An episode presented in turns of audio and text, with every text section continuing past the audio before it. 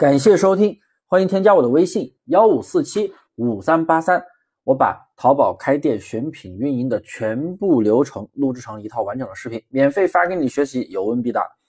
今天讲的内容就是新手做哪个电商平台更容易赚到钱呢？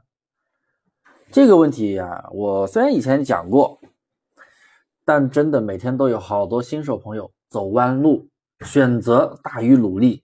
新手一开始做电商，选对平台真的太太太重要了。我先说说啊，目前几个主流的电商平台，有国内的，也有境外的。国内的像淘宝、拼多多、抖音小店、京东、天猫、小红书；像国外的跨境电商平台，有虾皮、亚马逊、瑞喜、速卖通等等，还有一些我就不说了啊，就大家经常听到的。还有一些小平台，哎，就不谈了。主要是给大家说一下主流的电商平台，然后给大家分析一下每个平台的优缺点，我都给大家分析一下。大家根据自己的一个条件来选择。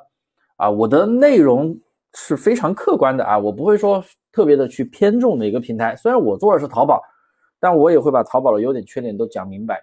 好，那我就先说淘宝吧。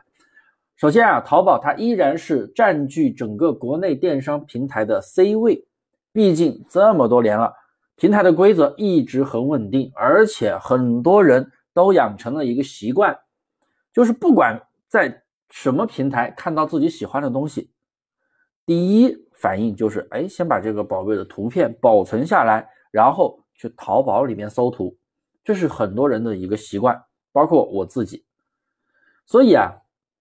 而且淘宝的平台规则也非常的稳定，它不会有特别大的波动和大的变化。那如果你是新手，选淘宝肯定没错，投入门槛相对比较低，基本上你准备个五千块钱就能开一家淘宝店了，其中一千作为要花掉的运营成本，剩下的四千作为周转资金。那特别是对于新手来说，真的很友好了，轻资产创业，真的五千块钱，像我们的淘差价模式的话。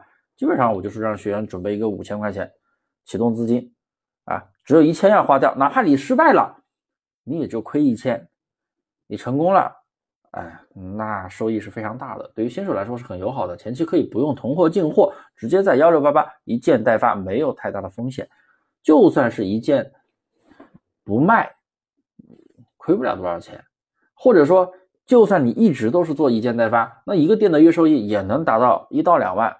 是一个非常不错的副业。那对于想全职的人来说，那你就多开几家店嘛，对不对？还是非常棒的啊。后期想要做的更大的话，就可以去接触供应链。所以淘宝这个平台，它的关键词就是稳定。想要增长大爆发式的增长，也比较困难了，因为红利期早就过了。所以这也是相对它的缺点。但是呢，我的建议就是，你们先可以新手朋友啊，特别是。可以先把淘宝做好了，然后再去尝试别的平台去做一个增量。好，我来讲讲拼多多。拼多多这个平台的话，门槛也是比较低的，但是我不认为它适合做一件代发。大家都知道啊，拼多多的标签关键词是什么？便宜、性价比高啊，也就是说，只要你的价格足够低，性价比很高，就很容易冲量。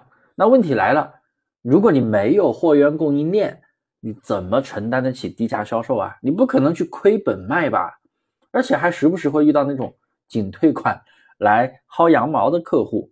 那如果你是一件代发，你根本就没有太大的利润空间。但是你有货源供应链就不一样了。哎，你家里开工厂的，或者你朋友有很低价的一些供应链，那这一些对于薅羊毛的来说呀，对于你只是小 case，对不对？薅呗，反正我单量大。还是可以赚钱的，所以啊，拼多多它特别容易走量，这是它的优点。它的缺点就是，如果你是一个新手，你没有货源供应链，你家里也不是开厂的，真不太适合做一件代发。前期投资其实是会比较大的，除非你自己有工厂或者有供应链，拼多多真的是首选。三，抖音小店啊，虽然是一个新平台啊，没几年，但是红利期也过了，也。没有那种野蛮式增长的时期了，而且这个平台对于店铺的管控真的是超级严格，这是好事啊，因为它对消费者的那一块，它会把消费者的服务做得特别好。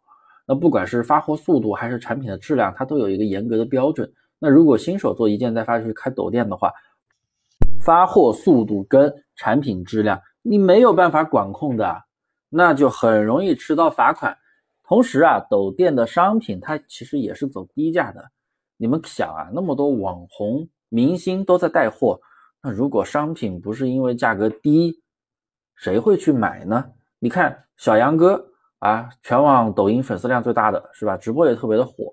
他的每次直播就说：“哎，把某某商品的价格打下来。”那因为便宜才有粉丝去买呀。你如果卖的比淘宝卖的比其他平台都要贵，傻子才买呢，是不是？所以其实对于抖店来说啊，你没有供应链根本不赚钱。那些网红明星啊，他们是有供应链的呀，他们有品牌方呀，品牌方能给他们足够低的成本呀。所以他们才可以卖出一个足够低的价格。那你一个新手，你没有工厂，你没有供应链，你哪来那么低的价格去走量啊？赚怎么赚钱呢？四，那京东和天猫我就一起说啊，因为这两个都属于商城店铺，也就是适合企业去做。新手小白还是算了，因为这两个平台的门槛都比较高。京东自营还有天猫商城这两个平台，它确实是平台给的流量非常的大，权重高嘛，对不对？但是它是花钱开的呀，是不是？你投资大，然后也需要压货，所以说新手小白想做一件代发，京东跟天猫还是不要碰了啊，因为规则也比较严厉，罚款也比较厉害，你不懂规则就很容易吃到罚款。建议先做好淘宝，经验丰富了再来考虑，哎，投资下京东店或者天猫店，否则呀，你前期大概率亏钱。五。小红书，哎，我得说说啊，近期特别的热门，是吧？在抖音平台啊，好多人都在卖小红书的课程啊，什么小红书近期月入多少万多少万，挺扯淡的。你看有些博主发的啊，这个月小红书月入十万，月入二十万，月入五十万，结果课程就卖两千，可能吗？或者有还卖一千，还有卖几百的，也就是说，你花一两千就能帮你月入几十万。哎呀，天呐，大家醒醒吧！小红书它的逻辑是这样子的啊，目前它的开店门槛超级低，原来开店是个体不能入驻的，现在个体可以入驻，身份证就可以了。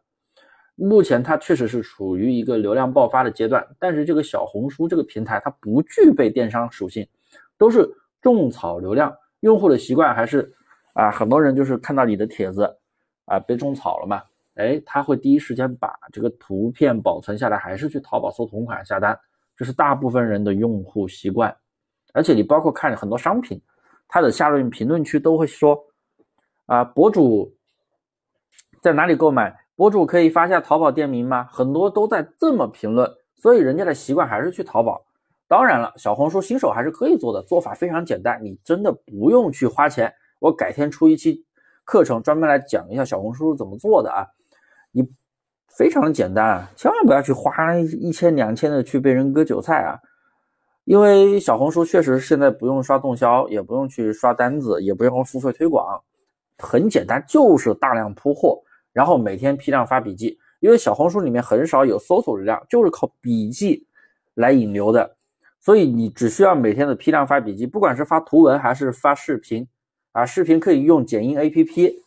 你发布笔记，带上话题啊，写点文案，每天坚持发几条，每天发，每天发，然后新号啊发的笔记，平均每条基本上都会有几百的浏览量，几百的浏览量相当于就是几百的商品访客。你只要每天坚持发，量大出奇迹，自然你的商品流量肯定就大了，然后肯定也会有人下单了。